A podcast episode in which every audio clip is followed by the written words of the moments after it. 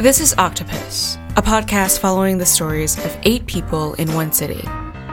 In this episode, I speak with Elaine Lee, an art director and photographer on Instagram.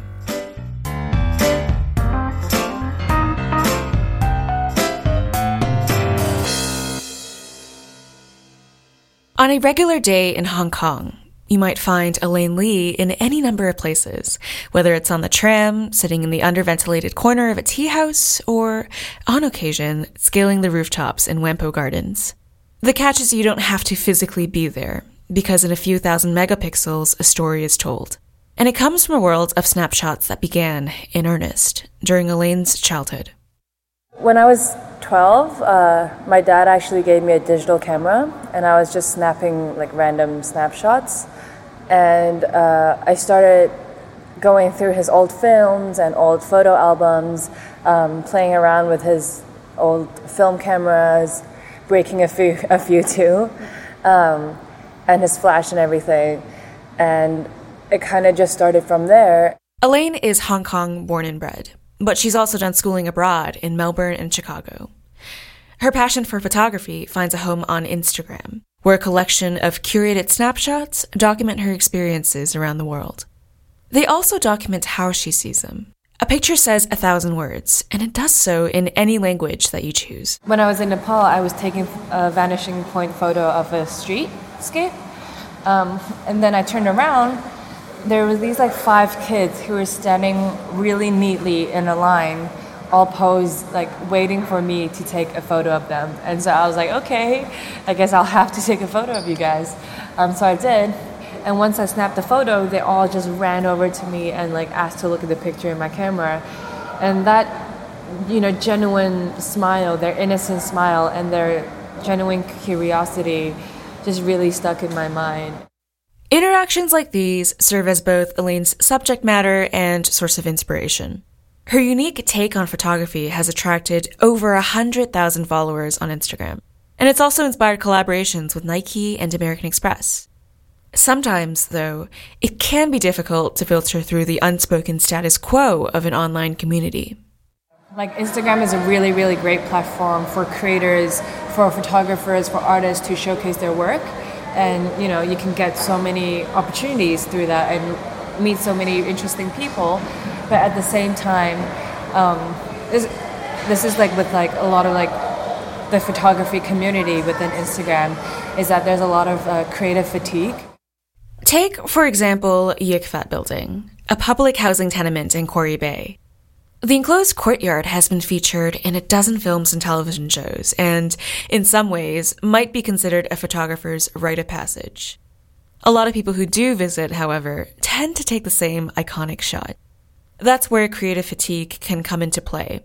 And to combat that, Elaine tries to focus not so much on the architectural density of the space, though she's certainly done so before, but rather organic interactions as they come to life from within there were two or three elderlies who came into the scene.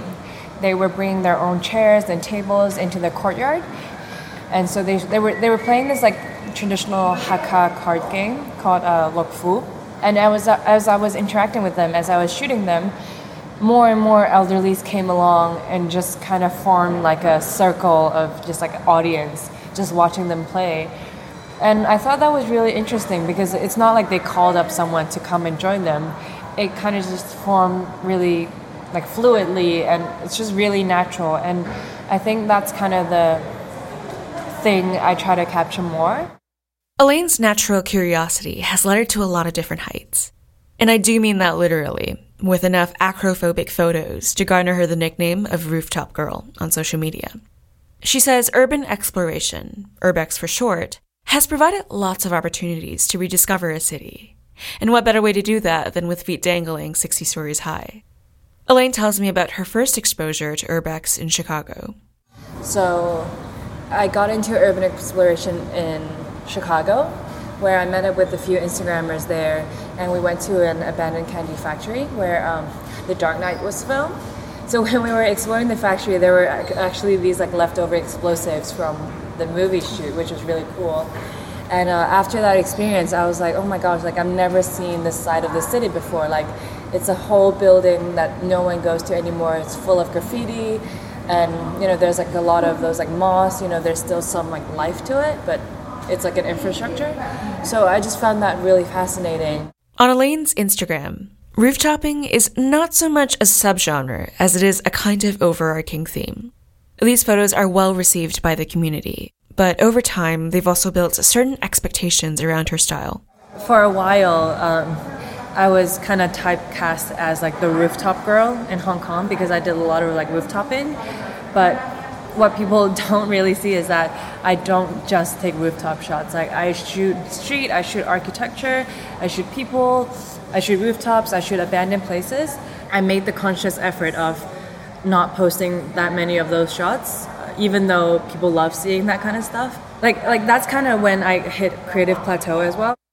The antidote to a creative plateau isn't always easy to come by, and it's a problem that encumbers even the best of us.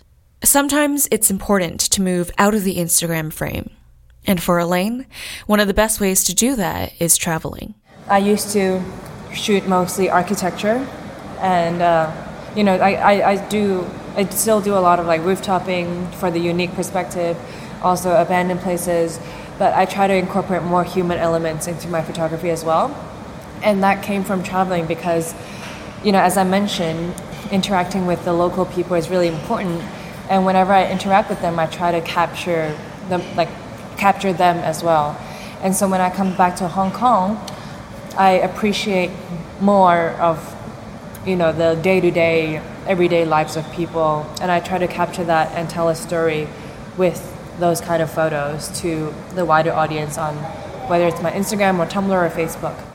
Elaine is all about placing herself in different perspectives both abroad and back home her photos are colored with building Tetris and street signs, but more recently, they've featured faces. Elaine has been pursuing an interest in portrait photography, and she tells me about the initial difficulties.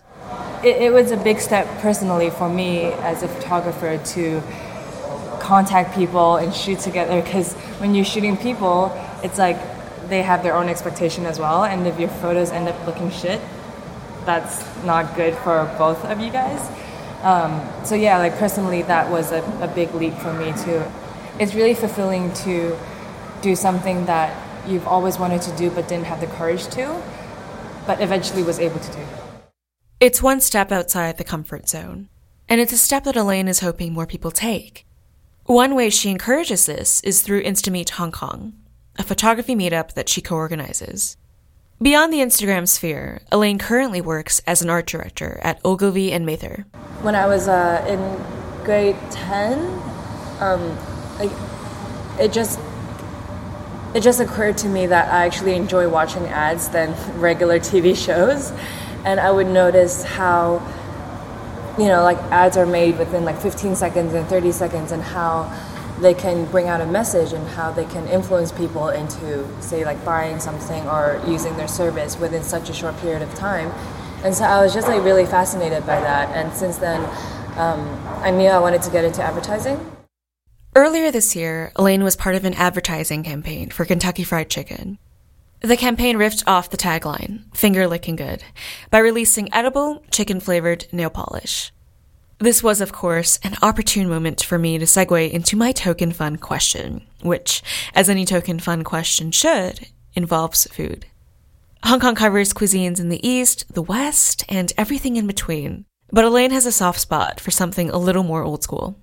My favorite is um, Dai Pai Dong, which is kind of like the street style food stall, and then you sit in like very uncomfortable wooden chairs. Uh, hygiene is something you won't even think about. it's more about the food, more about the atmosphere. You know, like you're drinking cheap beer, you're eating uh, really good food by the street. It's really loud. Um, that's kind of like the Hong Kong experience. Anyone will tell you that the Hong Kong experience is just that an experience. It's in the rush hours, the protruding neon signs, the egg waffles being sold on street corners. Hong Kong is a full sensory overload, and although whether that's a good or bad thing is up to the individual person, the city often provides the source of Elaine's inspiration. I'm more inspired by things I see with my own eyes, like in real life, uh, than say like on the internet. um, than scrolling on the internet. Um, like I love taking the tram um, on Hong Kong Island and just sit there and just look at the people, look at the architecture, kind of be inspired by what they're doing.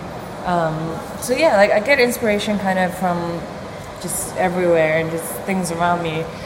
I think nowadays everyone just stares at their phone too much. There's actually so much going on around you that so many people miss just because they're playing a video game on their phone or they're watching a TV drama on their phone. Well traveled abroad is good. Well traveled at home is even better. Elaine loves walking around, and she believes it's one of the best ways to get acquainted with a city and our relative place within it. She spoke warmly of Hong Kong's cosmopolitan sphere, attesting to art as an international language that brings communities together. It's that same sentiment she captures so well in her photographs. They range from aerial panoramas to simple candids. But at their core and at their very essence, they are human. Four or five years ago, I never expect to be able to do commercial work with my photography. Like I never expect so many people to see my work. So it's really hard to say where, you know, where I see myself. Um, I definitely want to stay in the creative field and just keep making work, uh, whether it's in art direction, whether it's ads, or whether it's uh, TVC or photography. But you know, like who knows? Like who knows what's gonna happen? Like all I know is I just want to keep creating and making good work. This episode was produced, hosted, and written by Mandy Sham. It was mixed by Mark Marchi. Special thanks go to the Allan Slaight Radio Institute in Toronto, Canada.